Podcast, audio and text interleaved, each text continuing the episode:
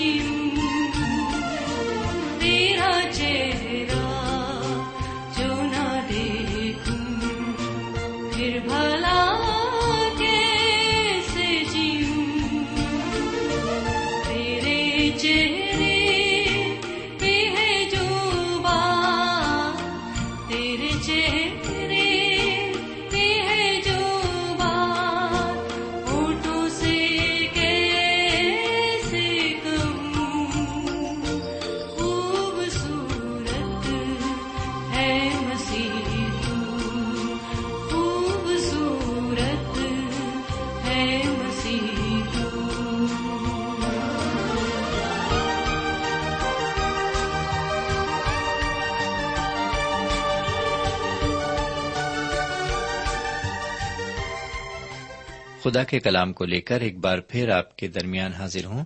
سلام قبول فرمائیے۔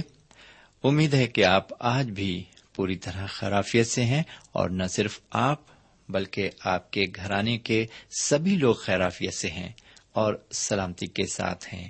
اور کیوں نہ ہو کیونکہ میں آپ کے لیے برابر دعا کرتا ہوں۔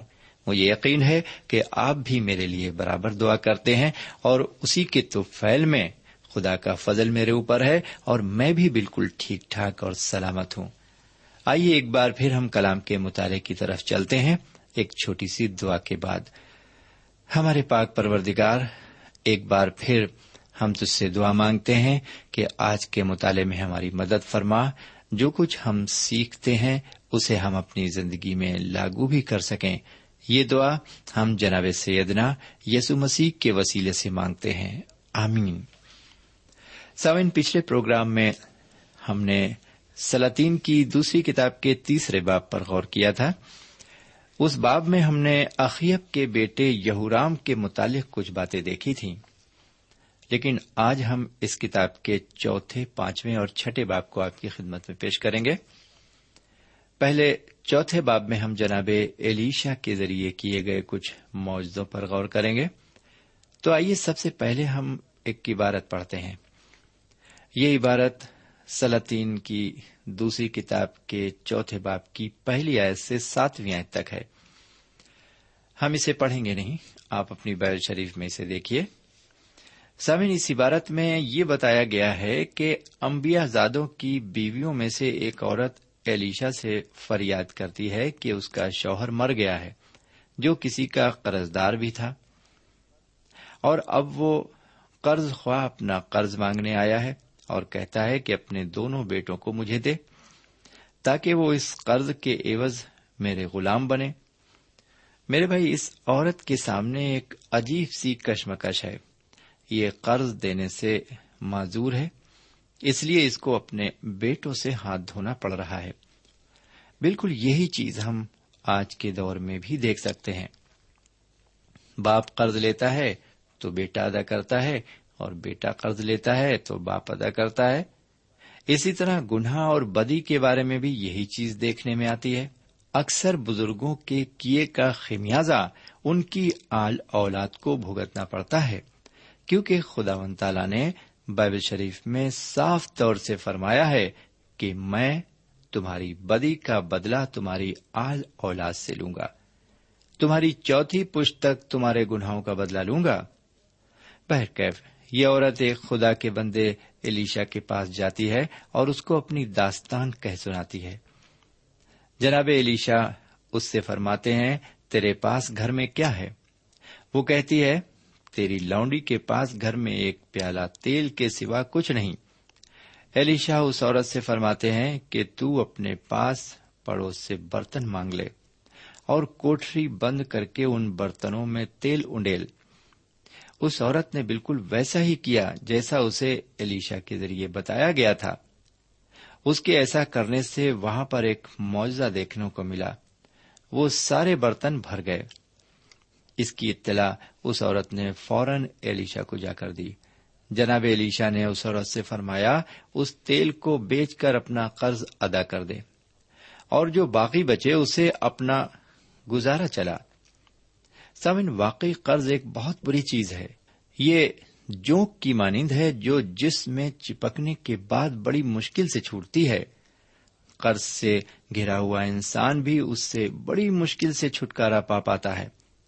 قرض انسان کے اخراجاتی ڈھچر کو بالکل بگاڑ کر رکھ دیتا ہے اور تناؤ اور بدحالی الگ سے آ جاتی ہے۔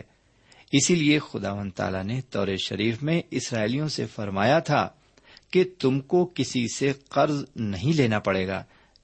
یہ ان کے لیے ایک برکت تھی خدا کی۔ بہرکیف یہ عورت اپنے قرض کی پریشانی کو لے کر خدا کے بندے علیشا کے پاس گئی اور خدا کے بندے نے اسے اس قرض سے نجات بخشی۔ میرے پیارے بھائی بہن، اگر میں اور آپ بھی اپنی پریشانیوں کو لے کر خدا کے پاس جائیں، تو وہ ہماری سب پریشانیوں کو دور کرنے میں قادر ہے۔ بشرطے کہ ہم ایمان کے ساتھ جائیں۔ آئیے اب تھوڑا اور آگے بڑھتے ہیں۔ اب ہم ایک اور عبارت پر غور کریں گے۔ یہ عبارت سلاطین کی دوسری کتاب کے چوتھے باپ کی آٹھویں آیت سے لے کر بیسویں آیت تک ہے۔ سیون یہاں پر ہم ایک دوسرے قسم کا معاوضہ دیکھ رہے ہیں۔ یہاں پر بھی ایک عورت ہے، لیکن یہ عورت پہلی عورت سے کچھ مختلف ہے۔ پہلی عورت غریب اور قرض دار تھی، لیکن یہ عورت ایک دولت مند عورت ہے۔ سمن یہاں پر ہمیں ایک بڑی عجیب بات یہ دیکھنے کو ملتی ہے کہ انسان چاہے امیر ہو یا غریب، کوئی نہ کوئی پریشانی دونوں پر رہتی ہے۔ پہلی عورت غریب تھی اور قرض دار تھی، دوسری عورت امیر ہے لیکن بانج ہے۔ میرے بھائی، آپ کو معلوم ہو کہ ہر انسان کوئی نہ کوئی پریشانی سے ضرور گزرتا ہے۔ یہ کہنا بالکل غلط ہے کہ امیر لوگ بہت خوش ہیں، انہیں کوئی پریشانی نہیں۔ میرے بھائی، دولت کسی حد تک بڑی کارآمد چیز ہے، لیکن اس دولت سے سب کچھ حاصل نہیں کیا جا سکتا۔ بہرکیف اس عورت کی فریاد بھی جناب علیشا کے کانوں تک پہنچتی ہے اور جناب علیشا اسے اس کے بیٹا ہونے کی دعا دیتے ہیں۔ وہ دعا کے ساتھ ساتھ صاف لفظوں میں اس عورت سے کہتے ہیں، یقیناً تیری گود میں بیٹا ہوگا لیکن یہ عورت اس بات پر یقین نہیں کرتی، کیونکہ اس کے لیے یہ بات بالکل ناممکن ہے۔ کیونکہ وہ جسمانی طور سے اس لائق نہیں ہے کہ وہ ماں بنے۔ کوئی نہ کوئی تو ان کے درمیان ایسی بات ضرور ہے، جس سے وہ یہ سمجھ رہے ہیں کہ وہ اولاد والے نہیں بن سکتے۔ میرے بھائی، اسی طرح ہمارے سامنے بھی اکثر ایسی پریشانیاں آ جاتی ہیں جو ایک پہاڑ کی مانند ہمیں معلوم پڑتی ہیں اور ہم یہ سوچتے ہیں کہ ان سے چھٹکارا پانا ناممکن ہے۔ ہم اکثر ایسے موقعوں پر اپنے کمزور ایمان کا مظاہرہ کرتے ہیں، لیکن ہمیں یہ بات ہمیشہ یاد رکھنا چاہیے کہ خدا کے آگے کچھ بھی ناممکن نہیں ہے۔ وہ تو ناممکن کا خدا ہے۔ بہرکیف اس بانج عورت کے ایک لڑکا ہوتا ہے، لیکن کچھ عرصے کے بعد وہ مر جاتا ہے۔ سمن یہاں پر ایک معجزہ یہ دیکھنے میں آیا کہ خدا نے ایک بانج عورت کے رحم کو کھولا۔ خدا و تعالی نے اس عورت پر یہ ثابت کر دیا ہے کہ وہ ہر چیز پر قادر ہے۔ اب وہ اس عورت کے ایمان کو بڑھانے کے لیے اس کے گھر میں ایک اور معجزہ کرنے جا رہا ہے۔ ابھی ہم نے پڑھا تھا کہ وہ لڑکا مر گیا ہے۔ لیکن خدا و تعالی اس لڑکے کو زندہ کر کے یہ ثابت کرے گا کہ اسے زندگی اور موت دونوں پر اختیار ہے۔ وہی پیدا کرتا ہے، وہی مارتا ہے اور وہی جلاتا ہے۔ میں آپ کی خدمت میں اس سے متعلق ایک اور عبارت کو رکھتا ہوں۔ یہ عبارت اکیسویں آیت سے سینتیسویں آیت تک ہے۔ سامن یہاں پر ہم دیکھتے ہیں کہ اس عورت کا بیٹا کس طرح زندہ ہو گیا۔ دراصل یہ معاوضہ اس عورت کے ایمان کی پختگی کے لیے تھا۔ جب خدا کے بندے ایمان میں گر جاتے ہیں اور بے اعتقادی کی حالت میں آ جاتے ہیں، تو خدا و تعالی ان کے ایمان کی پختگی کے لیے ان کی زندگی میں ایسے ہی معاوضے ظاہر کرتا ہے۔ سمعین اب ایک اور عبارت ہم آپ کی خدمت میں پیش کریں گے۔ اس عبارت میں ہم جناب علیشا کے ذریعے دو موضوع کو ہوتا ہوا دیکھیں گے۔ یہ معاوضے کھانے پینے سے متعلق ہیں۔ اڑتیسویں آیت سے اکتالیسویں آیت تک ایک ڈیک کے بارے میں بتایا گیا ہے، جس میں لپسی پکائی گئی تھی اور جو زہریلی ہو گئی تھی۔ پھر بیالیسویں آیت سے چوالیسویں آیت تک ہم پڑھیں گے۔ کہ جو کی بیس روٹیوں سے سو آدمی اپنا پیٹ بھرتے ہیں اور روٹیاں بچ بھی جاتی ہیں۔ بہرکیف اب ہم آپ کی خدمت میں سلاطین کی دوسری کتاب کے پانچویں باپ کو رکھتے ہیں۔ اس پانچویں باپ کا مطالعہ کرتے ہوئے بھی ہم ایک خاص معاوضے پر غور کریں گے۔ یہ معاوضہ سلاطین کی دوسری کتاب کے پانچویں باپ کی پہلی آیت سے لے کر انیسویں آیت تک ہے۔ سمن اس عبارت میں ہم نیمان کوڑے کی بابت کچھ باتیں دیکھتے ہیں۔ اس باپ کی پہلی آیت میں لکھا ہوا ہے، اور شاہ آرام کے لشکر کا سردار نیمان اپنے آقا کے نزدیک معزز و مکرم شخص تھا، کیونکہ خداون نے اس کے وسیلے سے آرام کو فتح بخشی تھی۔ وہ زبردست سورما بھی تھا، لیکن کوڑی تھا۔ سمن عیسائیت میں جو سب سے پہلی بات ہمیں بتائی گئی ہے، وہ یہ کہ اس شخص کا نام نیمان ہے۔ دوسری بات اس کے متعلق یہ بتائی گئی ہے کہ یہ شاہ آرام کے لشکر کا سردار ہے۔ سمن کسی لشکر کا سردار ہونا یعنی کسی فوج کا سربراہ ہونا کوئی معمولی بات نہیں ہے۔ اس کے لیے لیاقت اور قابلیت کی ضرورت ہوتی ہے۔ ہمت اور جوش کے ساتھ ساتھ بازو قوت کی بھی ضرورت ہوتی ہے۔ اور میں سمجھتا ہوں کہ یہ ساری باتیں اس کے اندر پائی جاتی ہوں گی۔ پھر تیسری خوبی ہم جو اس کے اندر دیکھتے ہیں، وہ بڑی عظیم ہے۔ لکھا ہوا ہے کہ یہ اپنے آقا کے نزدیک معزز و مکرم شخص تھا۔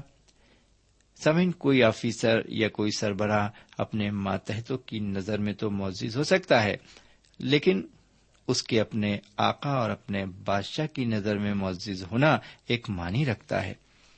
مفہوم یہ کہ یہ نیمان شخص آرام کے بادشاہ کی نظر میں بے حد معزز تھا۔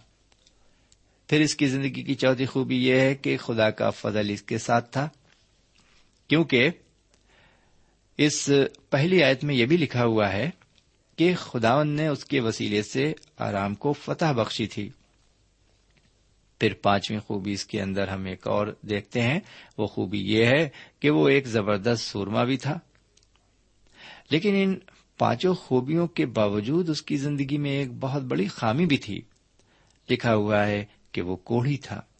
سمن کوڑ کی بیماری کو بیب شریف میں ایک بہت ہی گھنونی اور ناپاک بیماری مانا گیا ہے۔ اگر آپ چاہیں تو اس کے متعلق احبار کی کتاب کے تیرہویں اور چودہویں باپ کو تفصیل سے پڑھ سکتے ہیں۔ احبار کی کتاب کو ہندی میں لیو ویوستھا اور انگریزی میں بک آف لیویٹیکس کہا جاتا ہے۔ بائبل شریف میں کوڑھی کو کیا کیا ہدایتیں دی گئی تھیں، اس کی ایک جھلک ہم آپ کے سامنے پیش کرنا چاہتے ہیں۔ میں احبار کی کتاب کے تیرہویں باپ کی پینتالیسویں اور چھیالیسویں آیت پڑھ رہا ہوں۔ یہاں لکھا ہوا ہے، اور جو کوڑھی اس بلا میں مبتلا ہو، اس کے کپڑے پھٹے اور اس کے سر کے بال بکھرے رہیں، اور وہ اپنے اوپر کے ہونٹ کو ڈھاکے اور چلا چلا کر کہے، ناپاک ناپاک۔ جتنے دنوں تک وہ اس بلا میں مبتلا رہے، وہ ناپاک رہے گا، اور وہ ہے بھی ناپاک۔ بس وہ اکیلا رہا کرے، اس کا مکان لشکر گاہ کے باہر ہو۔ سامن ایک کوڑی کو سماج سے بالکل الگ تھلگ ہو کر رہنا پڑتا تھا، کیونکہ یہ بیماری نجس اور ناپاک مانی جاتی تھی، اور یہی بیماری نیمان کو بھی تھی۔ نیمان کے اندر کئی خوبیاں ہیں، لیکن اس کے اندر ایک بڑی خامی بھی ہے جو اس کی تمام خوبیوں پر حاوی ہے۔ میرے پیارے بھائی بہن، آپ کو معلوم ہو کہ ایک انسان بہت سی خوبیوں کا مالک ہو سکتا ہے، لیکن وہ کوڑھی بھی ہو سکتا ہے۔ میرے بھائی، کوڑ بھی دو قسم کے ہیں۔ ایک وہ کوڑ ہے جو جسم میں ہوتا ہے، جو باہر سے دیکھا جا سکتا ہے، لیکن ایک کوڑ وہ ہے جو روح میں ہوتا ہے، جسے ہم باہر سے نہیں دیکھ سکتے۔ میرے بھائی، گناہ بھی ایک کوڑ کی مانند ہے، جو انسان کی زندگی کو بالکل سڑا دیتا ہے۔ شاید آج ہم بڑے دعوے کے ساتھ یہ کہہ سکتے ہیں کہ ہم جسمانی طور پر ایک صحت مند اور ہٹے کٹے انسان ہیں۔ ہمارے اندر کوئی بھی روگ نہیں ہے، لیکن پھر بھی ہم روحانی طور پر کوڑی ہو سکتے ہیں۔ ہم ایک باخلاق باشعور اور صحت مند ہوتے ہوئے بھی کوہڑ کے مریض ہو سکتے ہیں۔ سامن آج دنیا کے کثیر التعداد لوگ جسمانی طور سے تو ایک بہت اچھی اور کامیاب زندگی گزار رہے ہیں، لیکن روحانی طور پر وہ کوڑ کے مریض ہیں۔ آج لوگوں کے اندر جھوٹ، چوری، مکاری، حق تلفی جناکاری لوٹ، قتل و غارت، لچپن اور لالچ، شراب اور رشوت خوری۔ ان کے علاوہ اور بھی بہت سی باتیں ہیں جن کو میں ریڈیو پر سر عام نہیں کہنا چاہتا۔ یہ ساری باتیں جب لوگوں کے اندر دکھائی دیتی ہیں، تو صاف طور سے یہ پتا چلتا ہے کہ ان کی زندگی میں کوڑ لگ چکا ہے۔ بہرکیف نیمان بہت سی خوبیوں کے ساتھ ساتھ کوڑی بھی تھا، لیکن خدا اس کو اس کوڑ سے شفا دینا چاہتا تھا۔ اسی لیے اس نے نیمان کے لیے کچھ ایسا انتظام کیا کہ وہ اپنے اس کوڑ سے نجات پانے کے لیے خدا کے بندے علیشا کے پاس جائے۔ اور خدا اپنے بندے علیشا کے ذریعے نیمان کو شفا عنایت کرے۔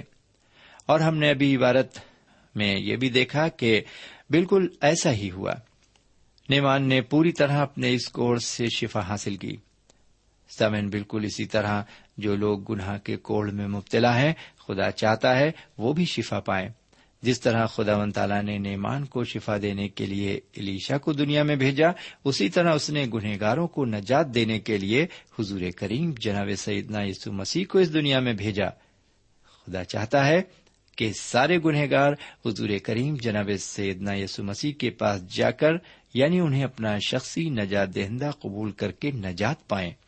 سامع نگر نعمان جناب علیشا کے پاس نہ جاتا اور ان کی ہدایت پر عمل نہ کرتا تو وہ کوہڑ سے ہرگز نجات حاصل نہیں کر سکتا تھا۔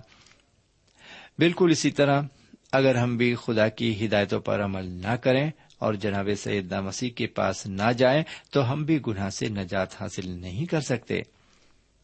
ہم اپنے اعمالوں کے ذریعے نجات حاصل نہیں کر سکتے۔ گناہوں سے نجات ہمیں خدا کے فضل سے ہی مل سکتی ہے۔ اور خدا کا فضل تبھی ممکن ہو سکتا ہے جب ہم حضور کریم جناب سیدنا مسیح کا دامن تھام لیں۔ واقعی گناہوں سے نجات پانے کا کتنا آسان طریقہ خدا نے ہمارے سامنے رکھ دیا ہے۔ ہمیں اس معاملے میں کچھ بھی خرچ کرنے کی ضرورت نہیں ہے۔ ہمیں اپنی نجات کے لیے کوئی بھی ہدیہ اور نذرانہ پیش کرنے نہیں جانا ہے کہیں۔ جس طرح جناب علیشا نے نیمان سے کچھ بھی طلب نہیں کیا، اسی طرح خدا ہم سے بھی کسی چیز کا طلبگار نہیں ہے۔ وہ گنہگاروں کو نجات بالکل مفت دینا چاہتا ہے۔ سمین ہم نے نیمان کی زندگی میں پانچ خوبیاں دیکھی تھیں، لیکن جب وہ کوڑ سے پوری طرح پاک صاف ہو جاتا ہے، تو اس کے اندر ایک خوبی کا اور اضافہ ہو جاتا ہے۔ وہ خدا کی قدرت کا قائل ہو کر اس کو اپنی زندگی کا خالق اور مالک تسلیم کر لیتا ہے۔ وہ عہد کرتا ہے کہ اب وہ خدا کے سوا کسی بھی غیر معبود کے آگے سر نہیں جھکائے گا۔ اسی طرح ایک گنہگار بندہ بھی جب گناہوں سے نجات حاصل کرتا ہے، اس کے اندر بھی کئی خوبیوں کا اضافہ ہوتا ہے۔ وہ خدا کے وجود اور اس کی قدرت کو بڑے نزدیک سے سمجھ پاتا ہے۔ کیف، ہم آگے بڑھیں گے۔ بیسویں آیت سے لے کر ستائیسویں آیت تک عبارت پر غور کریں گے۔ سمن اس عبارت میں ہم پڑھتے ہیں کہ جناب علیشا کا ایک خادم جس کا نام جہازی تھا، وہ لالچ سے بھرا ہوا انسان تھا۔ اس نے لالچ میں آ کر ساری زندگی کو تباہ کر لیا۔ نیمان کے ہدیوں اور نذرانوں پر اس کی نیت پھسل گئی۔ اس نے جھوٹ بول کر نیمان سے دو قنتار چاندی اور دو جوڑی کپڑے اینٹ لیے۔ سمین جہازی جسمانی طور سے تو کوڑی نہیں تھا، لیکن لالچ کا کوڑ اس کی روح میں بسا ہوا تھا۔ جناب سید مسیح کے شاگرد یہودا کی بھی یہی حالت تھی۔ اس نے تیس چاندی کے سکوں کی خاطر حضور کریم کے ساتھ غداری کی۔ آج بھی لوگوں کے اندر یہ بات کثرت سے دیکھنے کو مل رہی ہے۔ لوگ روپے، پیسے اور جائیداد کی خاطر اپنے ماں باپ اور بھائی بہنوں سے غداری کرتے ہیں۔ وہ روپے، پیسے کی لالچ میں انہیں قتل تک کر دیتے ہیں۔ میرے بھائی، کیا یہ روحانی کوڑ کی علامت نہیں ہے؟ سمین ہم آگے بڑھتے ہیں اور اب ہم آپ کی خدمت میں سلاطین کی دوسری کتاب کے چھٹے باپ کی پہلی آیت سے لے کر ساتویں آیت تک عبارت کی تشریح رکھتے ہیں۔ سمین یہاں پر بھی ہم جناب علیشا کے ذریعے ایک معذے کو ہوتا ہوا دیکھتے ہیں۔ پہلی آیت میں ہم پڑھتے ہیں کہ امبیا زاد علیشا سے درخواست کرتے ہیں کہ جہاں ہم رہتے ہیں، فی الحال یہ جگہ ہمارے لیے کافی تنگ ہے۔ دوسری آیت میں وہ علیشا سے کہتے ہیں کہ ہم کو ذرا یردن کے اس پار جانے دیجیے تاکہ وہاں جا کر ہم لکڑی کاٹیں اور وہیں کہیں پر اپنا گھر بنائیں۔ جناب علیشا ان کو اجازت دے دیتے ہیں، لیکن ان میں سے ایک جناب علیشا سے یہ بھی درخواست کرتا ہے کہ آپ ہمارے ساتھ چلیں۔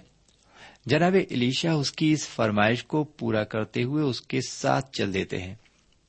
بہرحال، جب یہ لوگ یردن ندی کے پاس پہنچتے ہیں تو اپنا گھر بنانے کے لیے لکڑی کاٹنے لگتے ہیں۔ لیکن ان لکڑی کاٹنے والوں میں سے ایک شخص کے ساتھ ایک بڑی عجیب بات پیش آتی ہے۔ یعنی جب وہ کلاڑی سے لکڑی کاٹ رہا ہوتا ہے تو اس کا لوہا بیٹ سے نکل کر پانی میں گر جاتا ہے اور وہ شخص بری طرح سے پریشان ہو کر چلانے لگتا ہے۔ ہائے میرے مالک، یہ تو مانگا ہوا تھا۔ جناب علیشا اس سے پوچھتے ہیں کہ وہ لوہا کس جگہ گرا؟ وہ شخص ان کو وہ جگہ دکھاتا ہے جہاں پر وہ لوہا گرا تھا۔ سمین اب یہاں پر جناب علی شاہ ایک بڑا عجیب و غریب معاوضہ پیش کرتے ہیں۔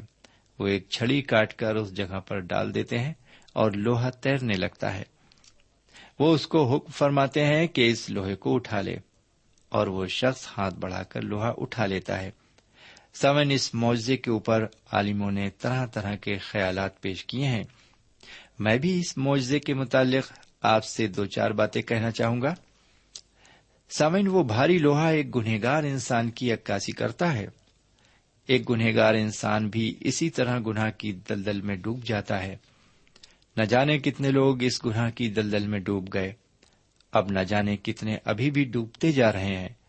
اور آج ہم دنیا کا جائزہ لیں تو نہ جانے کتنے لوگ ہلاکت کے راستے پر گامزن ہیں۔ کئی جوان بھائیوں بہنوں کو یہاں تک کہ کئی بزرگوں کو بھی میں نے اس گناہ کی دلدل میں ڈوبتے دیکھا ہے۔ انہوں نے گناہ کی دلدل میں ایسا قدم رکھا کہ وہ اس میں ڈوبتے ہی چلے گئے۔ سامن چاہے چوری اور ڈکیتی ہو، چاہے لچپن اور زناکاری ہو، اور چاہے نشے بازی ہو، میرے بھائی، کوئی بھی گناہ کیوں نہ ہو، وہ انسان کو ہلاکت کے راستے پر گامزن کرتا ہے۔ انسان گناہ کی دلدل میں پھنس کر اپنا وجود کھو بیٹھتا ہے۔ سامن کیا ہم تھوڑی دیر کے لیے اپنے آپ کو جانچیں گے؟ کہیں ہم بھی تو گنا کے راستے پر گامزن نہیں ہیں۔ ہم کس طرح کی زندگی گزار رہے ہیں؟ کہیں ہم بھی تو اس لوہے کی طرح گناہ کی دلدل میں ڈوب تو نہیں گئے ہیں۔ بہرکیف ہم نے چھٹی آیت میں پڑھا کہ جناب علیشا نے درخت سے ایک چھڑی کاٹ کر اس جگہ پر ڈال دی اور وہ لوہا فوراً اوپر تیرنے لگا۔ سامعین، لکڑی میں وہ صفت پائی گئی کہ اس نے لوہے کو ہلکا کر دیا اور لوہا اوپر تیرنے لگا۔ سامن لکڑی کے ذریعے انسان کی نجات بھی ممکن ہے۔ جب موسا علیہ السلام کے وقت اسرائیلیوں کے درمیان سانپوں کا قہر ٹوٹا تھا، تو موسا علیہ السلام نے بھی ایک لکڑی گاڑ کر اس پر پیتل کا سانپ لٹکا دیا تھا۔ پھر موسا علیہ السلام نے فرون کے سامنے اپنی چھڑی سے معاوضے دکھا کر فرون اور اس کے ساتھیوں کو حیرت میں ڈال دیا تھا۔ وہ بھی ایک لکڑی تھی۔ پھر خدا کی کتاب میں ہم پڑھتے ہیں کہ ایک قاضی نے جس کا نام شمجر تھا، ایک بیل کے پینے سے چھ سو فلسطینوں کو موت کی گھاٹ اتار کر اسرائیلیوں کو فتح دلائی تھی۔ اس کے ہاتھ میں بھی وہ لکڑی تھی۔ بہرکیف، ہم آگے بڑھتے ہیں۔ سوین ہم آٹھویں آیت سے تیسویں آیت تک دیکھتے ہیں کہ اسرائیلیوں کے درمیان جناب علیشا کا ہونا یعنی ان کی موجودگی اسرائیلیوں کے لیے کافی باعث برکت ہے۔ ابھی ہم نے دیکھا کہ شاہ آرام نے شاہ اسرائیل پر حملہ کرنے کے کئی منصوبے بنائے، لیکن وہ جناب علیشا کے ذریعے سب ناکام ہو گئے، کیونکہ جناب علیشا شاہ آرام کے سارے منصوبوں کو شاہ اسرائیل پر ایا کر دیتے تھے۔ بہرکیف بالکل اسی طرح مسیح مومنین کے درمیان جناب سیدنا مسیح کی موجودگی بھی ان کے لیے کافی باعث برکت ہے۔ سمین یہاں پر اب ہم تھوڑا اور آگے بڑھیں گے۔ چوبیسویں آیت سے تینتیسویں آیت تک عبارت میں ہم پڑھتے ہیں کہ بن حدث شاہ آرام پھر اپنی فوج اکٹھا کر کے شاہ اسرائیل پر چڑھایا اور اس نے چاروں طرف سے سامریا شہر کو گھیر لیا، لیکن سامریا میں کال پڑا ہوا تھا۔ ایسا کال کہ ماؤں نے اپنے بچے کھانا شروع کر دیے تھے، لیکن خدا ون تالا یہاں پر ایک معاوضہ کرنے جا رہا ہے۔ اسرائیلیوں پر کال اور قحط کے بادل تو منڈرا ہی رہے تھے، اور اوپر سے ارامیوں نے ان پر حملہ کر دیا ہے۔ سوئن جب ایک تکلیف کے رہتے ہوئے کسی بندے پر دوسری تکلیف بھی آ جاتی ہے، تو وہ کبھی کبھی اس کے لیے تکلیفوں سے چھٹکارے کا باعث بھی بن جاتی ہے۔ یہاں پر اسرائیلیوں کے درمیان ایک حیرت انگیز کام ہونے والا ہے۔ خدا انہیں دونوں تکلیفوں سے نجات دینے جا رہا ہے۔ انہیں ان تکلیفوں سے کیسے نجات ملے گی؟ اس کو ہم اپنے اگلے پروگرام میں دیکھیں گے۔ یہاں پر ہمیں اجازت دیجیے خدا حافظ۔ سامعین، اس مطالعے سے آپ کو روحانی تقویت حاصل ہوئی ہوگی۔ ہمیں یقین ہے، آپ اپنے تاثرات سے ہمیں ضرور نوازیں گے۔ ہم آپ کے خط کے منتظر رہیں گے۔ ہمارا پتہ ہے، پروگرام نور ال post box number one five seven five Sialkot Pakistan. پتہ ایک بار پھر سن لیں۔ پروگرام نور ال پوسٹ باکس نمبر ایک پانچ سات پانچ سیال کوٹ پاکستان۔ اب آپ ہم سے ٹیلی فون اور ای میل سے بھی رابطہ قائم کر سکتے ہیں۔ ہمارا ٹیلی فون نمبر ہے nine two three four four six four zero four five seven eight نو دو تین چار چار چھ، چار صفر چار، پانچ سات آٹھ۔ ہمارا ای میل پتا ہے N A E M three nine four nine eight Hotmail dot com. N A E M three nine four nine eight Hotmail dot com. ہمارے پروگرام کا وقت اب یہیں پر اختتام پذیر ہوتا ہے۔ اگلے پروگرام میں خدا کے کلام کے ساتھ پھر ملیں گے۔ تب تک کے لیے اجازت دیں۔ خدا حافظ۔